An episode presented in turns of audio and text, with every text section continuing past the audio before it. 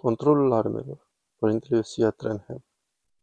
Salutare tuturor! Dumnezeu să vă binecuvânteze și vă mulțumesc mult pentru vizionare. Am o reflexie pentru voi astăzi intitulată Controlul armelor.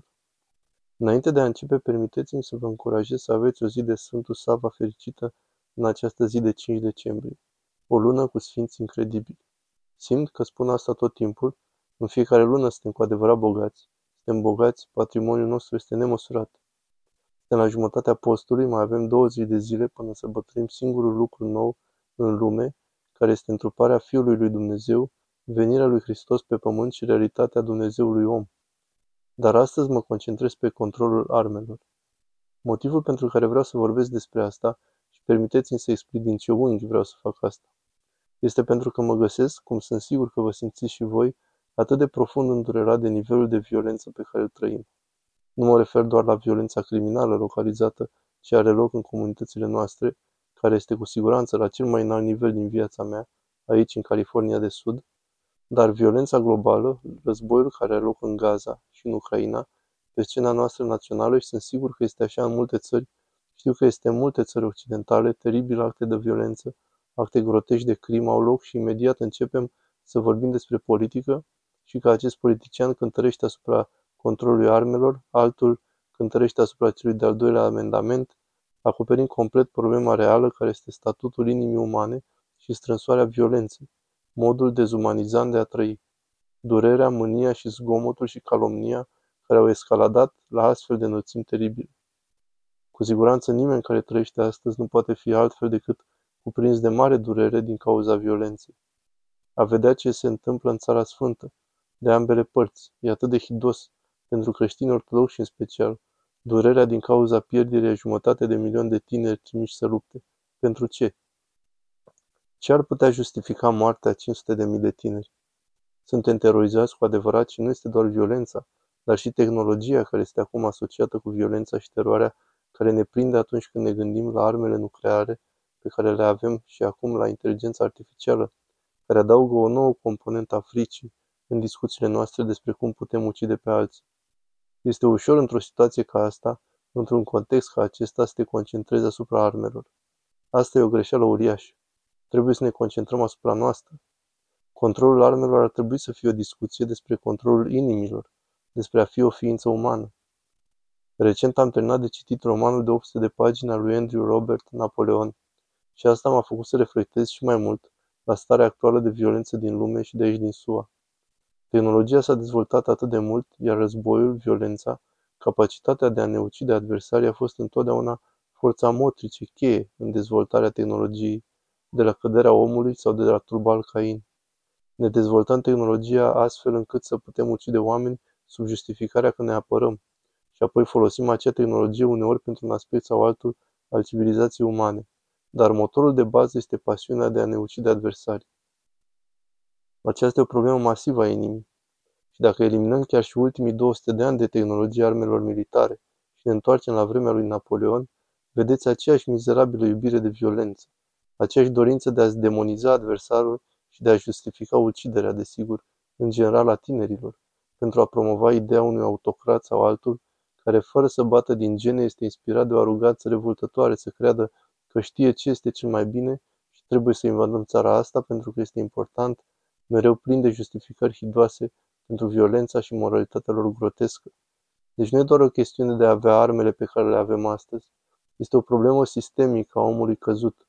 Este o problemă a inimii și ne chinuiește în măsuri mai mari, e mereu cu noi, dar erupe în funcție de inspirația unor mari păcătoși, precum Napoleon însuși. Dar în timp ce Napoleon străbătea Europa cugerind regat după regat, invadând țară după țară, fără a fi invitat să intre, nu doar în Europa, ci și în Africa de Nord, în Egipt, în Țara Sfântă, mereu fără nicio rușine, acest cândva revoluționar francez, care ajunge să devină monarhist și un mare susținător al este o imagine foarte clară că ideologia este irelevantă. Ceea ce trebuie făcut e că oponenții trebuie uciși și trebuie să sacrifici oameni pentru binele națiunii. De cele mai multe ori, iertați-mă, e o grămadă de minciuni doar pentru a justifica lăcomia și ambițiile autocratice. Și lăsați-mă să spun un cuvânt despre idealizarea monarhilor. În timpul lui Napoleon, ortodoxii nu erau mai buni, scuze, dar nici Alexandru nu a fost un sfânt. Controlul armelor este un subiect politic uriaș, dar permiteți-mi în schimb să vă sugerez problema centrală atunci când vorbim despre creșterea violenței și expresiei ei în societatea noastră. Nu de asta au vorbit sfinții, nu spre asta și-au îndreptat mintea, modul de a controla armele prin legi politice, stabilirea legilor despre controlul armelor. Nu, ei se preocupau de inimă. Sfântul Ioan Gură de Aur, în comentariul său la Evanghelia Sfântului Matei, abordează acest lucru foarte clar și îmi place să citesc din cea de-a 57-a omilie a lui, din comentariul lui la Evanghelia Sfântului Matei, unde abordează această problemă direct. Contextul este o izbunire de violență și ucidere, crime și violențe care s-au pus pe seama de către unii din membrii congregației sale pe alcool, deoarece sunt mereu acei oameni care se îmbată și fac lucruri groaznice și prin urmare vom da vina pe vin sau pe armele înseși. Ascultați-l pe Marele Sfântul Ioan Gură de Aur aici, cum spune, când se întâmplă aceste excese deplorabile, mulți strigă, dacă nu ar exista vin. Asta era la sfârșitul secolului al IV-lea. Și izbonește violența, iar oamenii dau vina pe vin. Este foarte asemănător cu astăzi. Crime îngrozitoare, crime în masă, armele, armele, orice altceva decât abordarea problemei inimii umane, orice decât abordarea declinului virtuții, lipsa de respect față de alte ființe umane. Care e părerea Sfântului Ioan Gură de Aur? Ce nebunie! Oamenii păcătuiesc și dau de îndată vina pe darurile lui Dumnezeu. Este o nebunie totală. Este vinul care provoacă abuzul? Desigur că nu. Ci necumpătarea celor care se desfătează de el în mod greșit. Spune mai degrabă că dacă ar fi după Dumnezeu, nu ar exista beție și lux. Dacă ar fi după Dumnezeu, patima ar scădea. După Dumnezeu, oamenii și-ar lua sufletele în serios și ar înceta să mai păcătuiască din frică de Dumnezeu și de judecata viitoare, pentru că dacă strigi, dacă nu ar mai fi vin, ar trebui să adaugi, nu ar mai fi furturi datorate ucigașilor? Deci iată, Sfântul Ioan Gură de Aur abordează exact această problemă a învinuirii armelor în loc de ucigași. El zice, e prostie să dai vina pe vin, pe cât este să dai vina pe oțel. Dacă spui să nu mai fie vin, să adaugi, nu va mai fi oțel din cauza ucigașilor, nu va mai exista niciun cavaler din cauza hoților, vei da vina pe întuneric pentru că hoții au intrat în casă sau îi vei învânevăți pe ei și inimile lor, inimile noastre de lăcomie. Ai putea elimina totul astfel. Este un mod satanic de a argumenta. Vinul ne-a fost dat ca o sursă de bucurie, nu ca să ne dezonorăm pe noi înșine. Dumnezeu ne-a onorat cu darul. De ce ne dezonorăm pe noi înșine abuzând de el? Cred că vedem o minte inspirată, mintea bisericii care își păstrează concentrarea asupra centralității omului și pe centralitatea inimii. Vrei o societate minunată pașnică, chiar și o societate rezonabil de pașnică în această lume căzută? El va fi modelat doar de oameni care ridică numele lui Dumnezeu și îl recunosc pe Dumnezeu. Dacă vei avea o societate care interzice discursul public despre Dumnezeu, care nu-L onorează, care nu sprijină principiile religioase fundamentale, dacă vei continua în acest secularism grotesc, asta este ceea ce obții. Nu te concentrezi asupra sufletului omului, nu te concentrezi pe inima ființelor umane. Tratezi ființele umane ca și cum ar fi alcătuite din materie și că nu e nimic inspirator la ele. Atunci ce e în neregulă în a ucide pe cineva? E doar materie. Nu e așa mare lucru.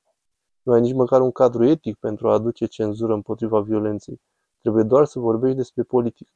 Problema nu e oțelul, nu sunt armele. Sfântul Ioan Gure de Aur spune că este un mod satanic de a gândi. Problema suntem noi, noi suntem problema. Lipsa noastră de pocăință, abuzul nostru, lipsa noastră de pace, pentru că ne îngăduim tot felul de patim și asta ne sfâșie. Judecata și proiecția împotriva altora în loc de noi înșine, pentru că nu cultivăm smerenia și am susținut o întreagă structură publică a discursului care se bazează pe critică și acrimonie, lipsa noastră de frică de Dumnezeu, eșecul nostru de a ne gândi la judecată, cu atât mai puțin să vorbim despre ea la nivel național, necredința noastră, mândria noastră, egocentrismul nostru.